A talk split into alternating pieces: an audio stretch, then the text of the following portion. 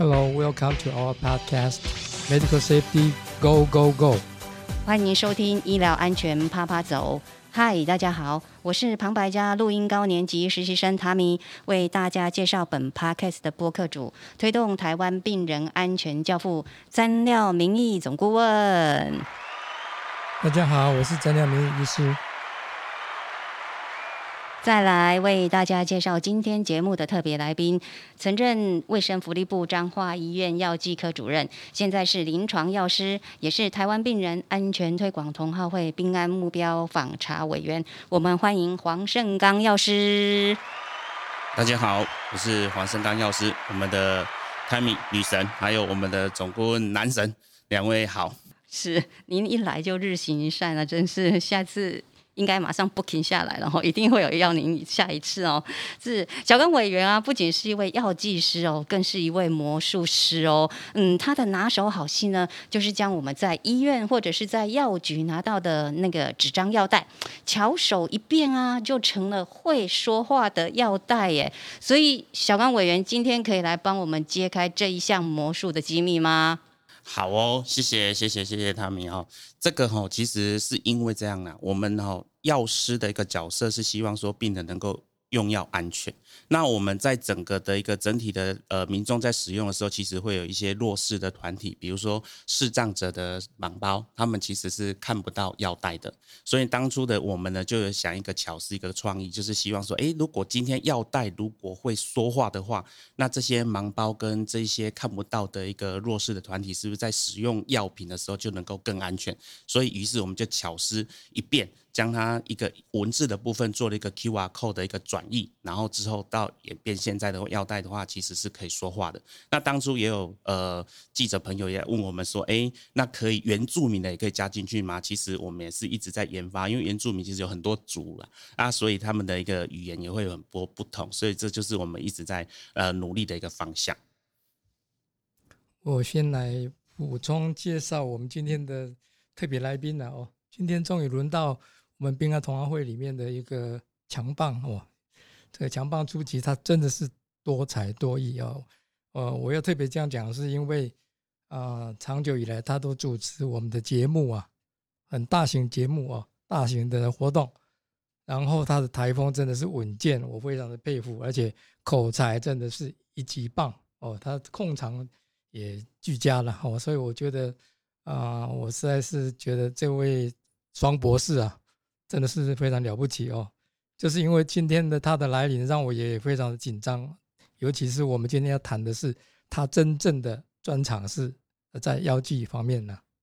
所以请你手下留情啊。好，没问题啦，顾问。这个其实是我小弟哈，也一直在跟我们顾问学习。因为在病人安全呃里面来谈的话，其实我们顾问是我们的一个病安之父啦，哈，也是我们那个 super idol 哈，就是我心目中的一个超级偶像。那顾问这边不知道还记不记得有几次哈？我们今天 podcast 其实已经录到今天应该是第十多集了哈。那前几集的时候其实有讨论到这个好像是三毒五对的事情嘛。嗯哼，我把那个课题是派给了一个呃理事长啊，是是啊，我们台中中中部地区大家都认识的哦，那李秋香理事长。但是呢，到目前为止还没有听到任何好消息啊，所以。我我记得我没记错的话，我在节目当中就有特别提到说，我会这个邀请一位药师过来哦。那当时他也回复说非常期待哦，所以今天我们还是来简单谈一下三毒五对从药师的这个立场，您怎么觉得？好，那谢谢。顾问哈，这个三毒五对哈，其实我自己哈，自己在职场方面哈，在这工作的药师二十三年，二十三年来左右哈，其实呃，用药安全在我们的心目中都一直希望能够把它做到好，可是真的很不容易。那当初记得哈，我自己个人记得的时候，三毒五对这个名词哈，也是真的从护理部门去学习而来。因为第一次听到，其实真的是在护理部门，因为在药学的一个领域里面，我们的教育学程里面其实并没有提到三读五对的一个问题哈。但是最近我跟我们的 PGY 哈，也 UGY 啊这些实习药学生去问哈，其实学校也有提到三读五对，但是都是呃一点点的一个内容，并没有提得很详细。那我自己的女儿现在念护理系，呃。我终于知道三读五对是他们的基本护理学里面的课程里面有提到三读五对，因为我就问他说，他现在念大一，那我问他说，哎，啊姐姐呀，你那个三读对你有听过吗？他说有啊，怎么会没有？还是考试的范围。那那时候因为听到我们的 podcast 有提到说，哎，顾问正在了解三读五对到底从哪里来。那在前几集啊，秋香理事长的部分也从护理部门确实也。得到了印证，就是从基本护理学里面的课本，他们的教科书里面确实有提到。但是至至于说到底是谁去发明这个名词的，确实真的好像找不太到，不太知道说从哪里出现。那因为说实在话，在调剂的时候，真的你叫我们的呃药师能够认真的每一个药都来三读，对，其实感觉好像都是调剂错误的时候才会说啊，我没有认真，我没有做到三读，对，其实有时候会变成是一个。呃，好像调错了，就用一个三读对来告诉你说啊，我因为没有三读对调错。我觉得这是一个比较没有负责任的话了哈。其实正常来讲，应该是你要真正的根本原因分析也好，还是你当初在想什么？因为每个药品来三读五对，三读三次的读五个对。那如果一个 patient 如果拿了一个病人拿了八种药，那八五四十不就四十次？那调完整个药袋可能要花二十分钟、三十分钟，对，所以其实呃，三毒队的部分，其实在我们药界，其实你说药师只能当一个理想或精神想要达到，但是其实是非常不容易的。嗯哼，嗯哼，我们等着看吧。我因为我把这个议题抛出去已经很多年了啦，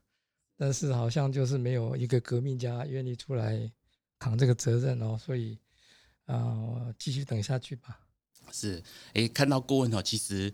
用药安全我都会想到顾问哈，就是整合用药，其实顾问希望我们药师都能够做得很好。那很多医疗机构在整合用药这个名词，好像都会不是很清楚或者很明了。那其实我个人觉得哈，在整合用药这个药呃这个名词里面，可以分几个阶段来谈。然后，其实在一个医疗机构里面。你从病人从哪边来？比如说他是从门诊进来，或者是从呃急诊进来，因为他会有不同的窗口到医疗机构来。那你今天要做一个整合用药的话，其实它应该包含了很多很多的面向。那如果要把每一个呃部分都放入这个整合用药来谈的话，其实除了自己本身的专业领域之外，我们现在也借重了很多的资讯的一个方式来帮忙。所以我常常都会说，其实如果说你用手哦，比如说现在的听众大家都在听我们讲话，如果把你的右手举出来哈，把你右手举出来，这个大拇哥哈，大拇哥如果是自己的话，其实我都会想说，大拇哥是通常比很赞的意思，就是自己嘛。那再的话就是可能食指的部分，你可能可以把它当做是它是一个呃，比如说西药，西药好西西药。再来的话就是中指的部分可以是中药。再来呢，无名指部分你可能是一个健康食品啊，因为健康食品也是一个法律名词哈。健康食品就是大家所知道，如果外面有那个小绿人标章，它其实就是健康食品。对，那说其实如果用手指头来掌握的话，其实我觉得这整个部分，包括第四项就是你的吃的食物啦，你所有的食品，其实这都跟药品息息的相关。所以整合用药其实非常不容易做。那不知道顾问在整合用药有没有什么需要？嗯，我这个我觉得这这个用药整合在台湾也是问题多多了哦。虽然已经导入呃好几年了哦，我在病人安全访查的时候，经常都会去挑战哦，找几位啊护理人员甚至于药师，我都会问说：您认为这个用药整合是谁的责任呢？是谁的事情哦？那好像大家没有同同就是共共同的一个讲法哦，但有的人会讲说是药师嘛，但是有人会讲说是大概是护理人员，也有人会讲说是医师。那假设是出了问题，我想这其实是整个团队的问题了，因为要要把用药整合做得很好，就是要医师、要药师，而且要让护理人员，甚至于包括病人本身。都要参与，我因为我们讲到刚刚有讲到说，这个这个我我对面的这位发明家提到说，这个这个好像啊不看不见的哦，就是盲呃视障哦，视障的视障的人哦，他有这样的问题吗？所以他愿意当你要跟他问出说到底他曾经服用过哪一些药物的时候，这个名单的产生，通常我常常会挑这个挑挑战这个护理人员说。请问你到底这个病人住进来的时候，你花了多少时间去问出这些啊用药的名单呢？啊，大部分的人都会跟我讲说，大概五五分钟吧，这样子的哦。那我认为啦哦，这个或许是这是真实的，只有五分钟啊。但是如果说我们去啊看看国外的这个啊文献哦。美国开始推这个病啊用药整合，大概是在二零零四零五附近呐。哦，那我们在病癌领域有大家有听过所谓的这个拯救啊十万人的一个大这个大动作哦大运动哦，这个叫做啊这个是一百哦等于是一百 K 哦一百 K K 是指十万人哦十万人的 Lives Campaign 哦。那这个是在病案里面是一个非常有名的一个大动作哦。那那当时是跨几全美国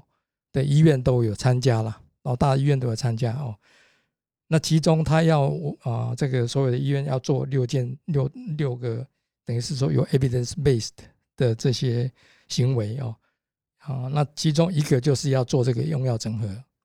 那当时虽然是讲说是 evidence base，但是是刚开始刚起跑而已哦。那后来他们是推了以后，发现哦，这个我讲的是简单的一个美国的历史了哦，啊，推了几年以后，他们发现说这个，那贫贱也跟着去去推这个东西，他们发现说这个要啊落实执行有困难，有一些困难，所以啊，他们的贫贱暂时暂时喊卡了。到了二零零九年，再重新哦，把那个病案访查的他们的这个所谓的 patient safety goals 哦。把它改改了，从啊目标啊三吧，还是目标九，就是两个就哦替换了。那替换的原因，就是因为当时他们中间有停停掉一阵子，是呃无法评分了。那无法评分的意思就是说，因为有有一点困难，做不到哦，做不到。那无论如何，现在是已经啊，美国的评鉴医院评鉴也要求说，不管是门诊。或者是住院病人，通通都要做哦。那这个已经是相当多的事情。我们等一下还来请教啊，小刚药师哦。那另外就是说啊，我们国内的一些问题跟国外的问题，我们在做了一些比较啊，到底问题出在哪里？是好，谢谢郭导。那个有关于这个用药整合，就我个人的经验哈，早期一开始的时候，呃，医疗机构收到说要做用药整合的时候，我们的长官呐，就告诉我们说，这个一定要做，因为这个其实健保署的一个政策目标，那告诉我们说，针对一个呃 patient 他的病人的一个就医的次数来做一些，比如说用药整合部分，希望目的能够达到呃病人不用跨那么的多科来看，呃他们比如说今天骨科啦，然后复健科啦，然后又去心脏科啦，因为他要跑很多的不同的科别，然后一天之内就可能看了四科五科。所以说，希望能够用用呃整合的一个门诊或整合的一个照护的方式来减轻病人这样子跑了很多科的部分。可是这个其实一开始的时候要做的时候，当然刚刚顾问有提到，这绝对不会是一个单位哦，因为用整合是谁的责任？哇，大家都不敢说，有可能是医生吗？医生说怎么可能是我？护士呢？护士说怎么可能是我？药师呢？药师怎么可能是我？大家都会觉得说应该是大家吧？哈啊，其实真的为什么要整合门诊哦？要开始看的时候，不知道哪个医生。要来看这个门诊呢？因为呃，当初长官说，那整合门诊成立了，请问哪一位医师第一位要来看门诊？呃，来看的加医科医师说：天哪，里面有复健科跟心脏科，要是快点快点来帮我看一下这里面的用药，这个这到底要怎么去整合它？哈，所以其实有很多演变出很多问题啦。其实应该是说，医疗机构它的在整合照护或整合门诊的部分，他们其实有他们自己的一个呃规划或者是一个理想跟目标。然后针对他们自己的一个所设定的 GO 或者是他所设定的一些呃策略或者是 KPI 而去做这个整合照护。像呃我们自己的机构，我们在整合照护里面，其实我们是一个品质管理中心，它会做一个跨科室的医师、哦护理师、药师相关各个部门、营养师一起呢开这个整合的一个照护的一个。呃，这个会议，那其实也会先谈说今年的目标，我们会设定在哪一些呃培训，比如说他是连续看两科的啊，或者是一个月内他可以看三科的，来到这个机构，其实我们都希望帮他做一个整合。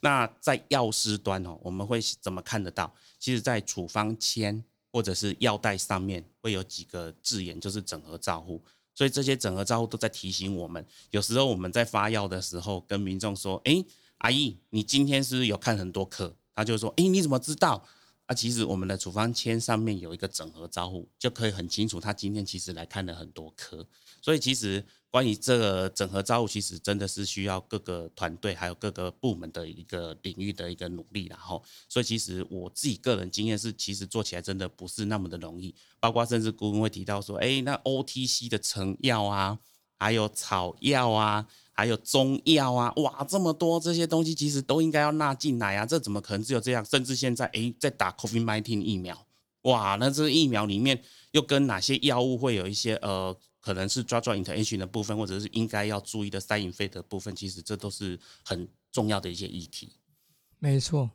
您讲的刚刚用手去比了五五五五个指头嘛，是，所以五个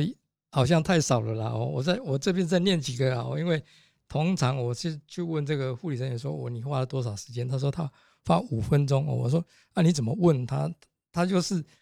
吱吱哒哒讲不出什么东西了。”那我就讲说：“我我说你的大脑跟我的大脑构造其实是应该差不多了，意思就是说我没有办法记得有哪多哪哪哪些药嘛。至少大分类来讲的话，哦，处方药当然是没话说了啦。其他你有可能在医院里面拿到的是。”医师说啊，这个药品啊，这个这没这个是样品哦，这请你吃这个。可是那个不是他在厨房里面，在在这个云端里面是看不到的。那讲到说云端看不到的药，那可可多。刚刚有讲过，很很可能就反正是没有用到健保局的药啊，那个没有用到健保局的钱呐的话，通通都是嘛哦。那另外呢，其他的就是说，刚刚讲说 COVID-19，只要最近打疫苗的问题很多嘛。那疫苗也有很多种啊，那有时候你去打那个疫苗，如果如果说你没有问病人的话，他或许忘记了，他前一阵子他去打一个带状疱疹的疫苗哦，等等哦，那也有可能是在在这个放射科的显影剂啦，作为对比剂哦，这个是药物嘛，呼吸治疗科他用很多吸入性的，有有可能这个大部分大概都是有健保了哦，那血品哦，有时候你有你你有输血，甚至于你去。参加这个人体试验哦，那这人体试验的药有时候就就是在云端里面看不到的哦。那除了这个以外呢，你可能真的刚刚那个小刚啊主任你有讲哦，像这些 OTC 就是说没有没有处方的，在药局买的贴布啦、眼药水啦、荷尔蒙啦、维他命啦这些很多，还有一些栓剂哦，就是塞塞在这个啊肛门或者阴道的哦这些。哦，避孕药啦，还有啊等等啦，哦，林林总总这些东西啊，其实都是如果你用心去问的话，才有办法问出来。那你如如何能够拿到这个很完整的东西，其实就看你花多少时间了。那所以美国我查过了哦，美国的医院啊，他要求说这个护理人员他只要在二十四小时内哦，能够把这些使用过的药物能够。慢慢的问，能够整理成册的话，整理这个 list 可以整理出来的话，就算评鉴通过了哦。也也就是说，二花二十四个小时哦，一天后去把它完成就可以了。所以你用五分钟，而且你没有用一个 list 在那里打勾哦，去去去啊，一个一个问的话，其实要掌握这个这这些讯息是非常困难的。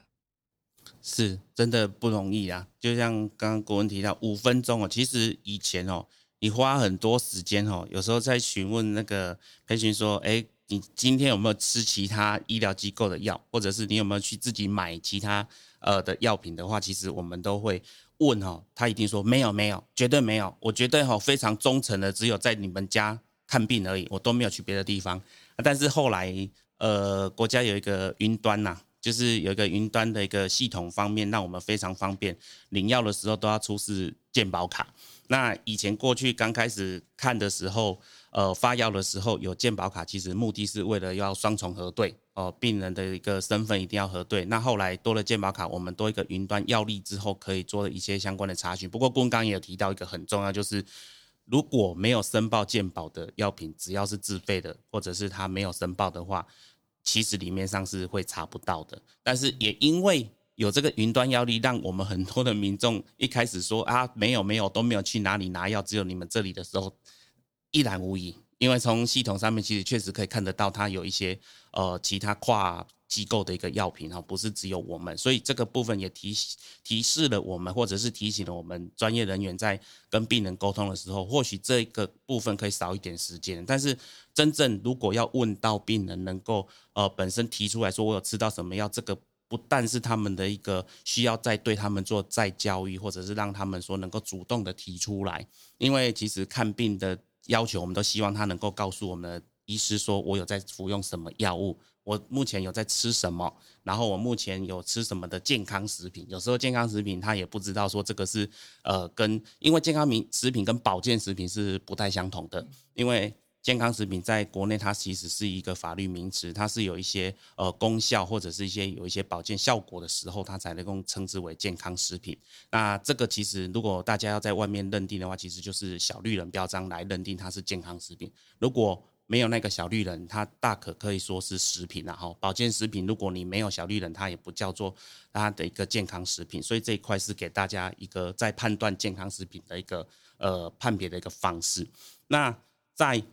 OTC 的部分哦，像其实刚呃郭文有提到这个 OTC 的部分，成药部分，其实在台湾哈，我们常常讲的那个普拿疼啊，他们都来医院拿阿塞塔米诺芬的时候，就跟我们讲说，这五百 ml 这跟外面普拿疼是一样的吗？其实，在药师的角度，你要告诉他说是不一样的，它真的是不一样。为什么？因为药品在医院里面，它是一个处方药品的话，它是单独比。P 我的一个成分，可是你在外面买得到普拉腾啊，或者普拉腾加强定啊，或等等很多的一个止痛定，这些其实他们都是复方，那他们不是只有单独一个主成分，他们可能还有其他的复形剂也好，或者是添加相关的成分，所以其实你光吃这些药品，你又去吃了其他相关的一个止痛剂，我今天吃那个又吃那个，其实骨科也拿止痛的，附件科也拿止痛的，其实吃了那么多止痛药。其实对他都不太好，然后对一个本身你对一个呃服用一些药品，如果吃了这么多，其实不但他自己本身药品的剂量过大会发生问题之外，他可能药物与药物之间都会发生一些问题。所以这个用药整合其实是一门大的学问，虽然这个观念并不新呐。我刚刚讲过，推推的推出来到目前已经应该都已经十五年以上了哦。那我想要教育的话，其实应该是讲全面的啦。哦，不不是只有教育病人呐。哦，我们自己人对这个观念可能都有一点啊，担我都有一点担心，因为很多人都以为这个只要插卡哦，他讲说这个健保卡一插，大概就都可以看得到哦。那其实这个观念并不正确了。哦，我们只是做半套而已啊。哦，当然现在。啊，这个插卡就可以看得到，大部分这个是确实哦，方便多了哦。大概你大致可以掌握，但是啊，可能会有漏漏网之鱼哦。所以，所以还是啊，站在这个真正的哦，这个这个应该讲真正的做法哦，这个用药整合真正应该怎么做，应该是要在教育，我是觉得非常的重要。那要教育的话，当然我想应该。在院医院来讲，应该还是有这个所谓的领导，leadership 要非常支持啊，哦，所以我相信药师也不太够吧，啊，所以药师你说要他充分去参与，但是其实他有一些困难，啊，那所以不管怎么样，我们现在一直都强调是一个团队啊，那既然是要团队的话，那一定是也相当花人事成本啊，哦，你为为了这个用药整合，但话又讲回来，这样值得吗？我我说为什么我们这么认真在推这个病安啊，这个而且推这个用药整合，它真正的可以预防哪一些事情呢？我觉得这个用药整合哈，其实真的是很重要。我先提刚刚顾问提到一个系统的问题，我这是真的一个经验，然后就是呃有一天我上班，然后接到电话，那电话的对方那一头是一个爸爸的女儿，他告诉我说：“哎，请问一下你是那个某某医院的药师吗？”我说：“是啊，我是。”然后他就说：“哎，我爸爸哦，因为今天感冒，想要去那个医。”医医诶，诊所诊所看病，然后拿药。可是诊所医师告诉他说：“不行不行，你不能开感冒药。”然后那个女儿就问他说：“为什么？”他说：“因为你爸爸在前一家医疗机构已经有开药了，所以他不能够再开立这个感冒药品。”结果他女儿就说：“奇怪，怎么会这样呢？”所以就打电话来问我们。结果我们一查，诶，系统上面确实爸爸他的爸爸在前一个月有拿感冒药，可是这个月没有。可是，在那个诊所却没办法再开这个感冒药给他。后来我去稍微了解了一下，原来是因为基呃诊所基层机构，因为他们有买一些系统来防御，说不要重复开立。结果因为系统上面的一个落差日期的一个落差，造成他没办法开那个药给那个爸爸使用。结果哎哇！那不就造成了那一个爸爸没有药可以使用，所以我觉得这个系统就像顾问讲的哈，其实我们聊到的这个系统其实可以帮忙，但是它绝对没有办法完全而且全面的帮你保护，它一定还是会有一些落差跟问题，所以这是值得我们去显示。所以这个用药安全呢，其实我觉得它各个的一个面面俱到里面，其实要做得到，其实非常的不容易啊。但是我们希望能够尽我们自己的努力跟用心，然后像比如说中药跟西药。在台湾哦，有个文化，因为自古的文化很强，所以呢，中药的部分其实也很容易拿得到。说实在话，在呃菜市场，有时候就是买个鸡，旁边都可以有一些中药可以炖补，让家家人带回去哦。所以其实中药跟西药在交互作用里面，其实也是一个议题。然后，但是呃，常常交互作用，我们常常会备受到挑战哦。比如说，我们会做一些。呃，提示的画面，或者是说你开立药品的时候，呃，你如果开到抗凝血剂跟一些相关的中草药的部分，比如说像呃当归啊，或者是丹参啊这一块，都会有提醒的画面。可是，呃，有时候医师都会说，这个的证据是多少？我的病人其实吃了这一段期间，好像也没有发生这样子的情况。但是因为这是一个提醒，希望的一个安全，然后有时候我们都会想说，呃，在国家里面，其实我们有一些研究计划，也有一些机构，然后都有去做研究，关于中药、西药，同时让他服用，比如说二十八天，像丹参跟阿司匹林，哦，这个两个如果同时服用二十八天，其实它是会造成一些副作用的发生，然后所以希望说提醒医师在开立的时候能够避免。那这个只是一个好意的提醒，可是有些系统这么多这么多的提醒，其实也造成了他们的困扰哦。在开立药品的时候，那也提醒，那也提醒，提醒了一大堆。其实，呃，光看病人的时间都不够，还要看你那些画面跑出了一大堆的系统的一个提示，其实对呃医师人员好像也是非常的困扰。不知道顾问在这一块是不是也有本身的经验，还是？嗯，我认为这个另外一个很大的问题是是。那个呃，各自的问题啦，是哦，因为大家都觉得很方便，在插卡来的时候，你说他也有签一个同意书嘛？是。那从外面一通电话打进来讲说，我是他的谁，所以我的某某人要开什么药，是你帮我查一下看看这样子。哦，搞不好他是知道这个呃身份证号码，哦，那通常医师应该不会配合啦，因为他也不知道这。电话打进来的那个是是不是他他的女儿啊？哦，所以等等，你有这样的问题啊？我想隐私的问题啊，在电子病历的这个啊引引入呃这个导入以后啊，非常的方便哦。但是我想也延伸出很多的问题哦。但是我想我们还是来讲一些它的它有哪一些好处了哦。哦，首先我想大家都很清楚的就是说，可以预防给药错误嘛。那这个给药错误啊，是在有一些文献里面，他提到说，几乎可以减少一半了啊。那所以其实啊，用药错误的定义是很广的哦，很多种，但是嗯，怎样应该讲，嗯，整合整合用药整合错误哦，就是 medication reconciliation error 本身就是一个一种啊给药错误哦，那这个错误会造成什么呢？有可能就是会重复用药哦，有可能啊会这个病人是漏漏漏吃的呃某一种药，然后有可能是会产生这个交互作用。哦，甚至于说，因为没有把这个剂量弄清楚，哦，所以等于是在交接班的时候呢，啊传传递的讯息错误，哦，所以这个就是沟通的问题嘛。所以我们病病人那个病人安全里面是非常重视这个东西了。所以等于是说，一方面这个用药的这个遵从性哦，这这个就会受影响啊。所以等于是结论就是给药错误了哦。所以我想真正的要。讲说它的好处，其实就是啊，就是要预防这个错误，而且因为这样子，它的好处包括这个从住院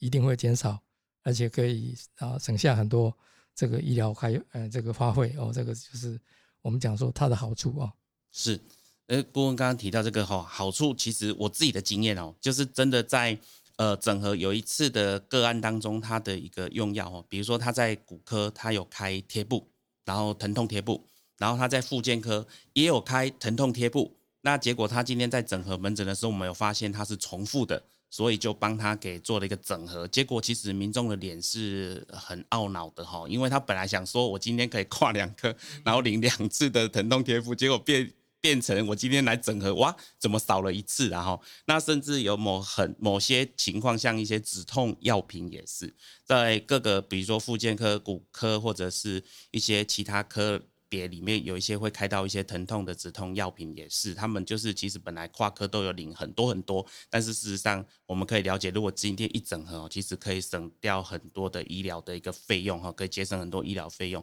这也是我们一个整合的一个非常大的一个呃目的。嗯哼，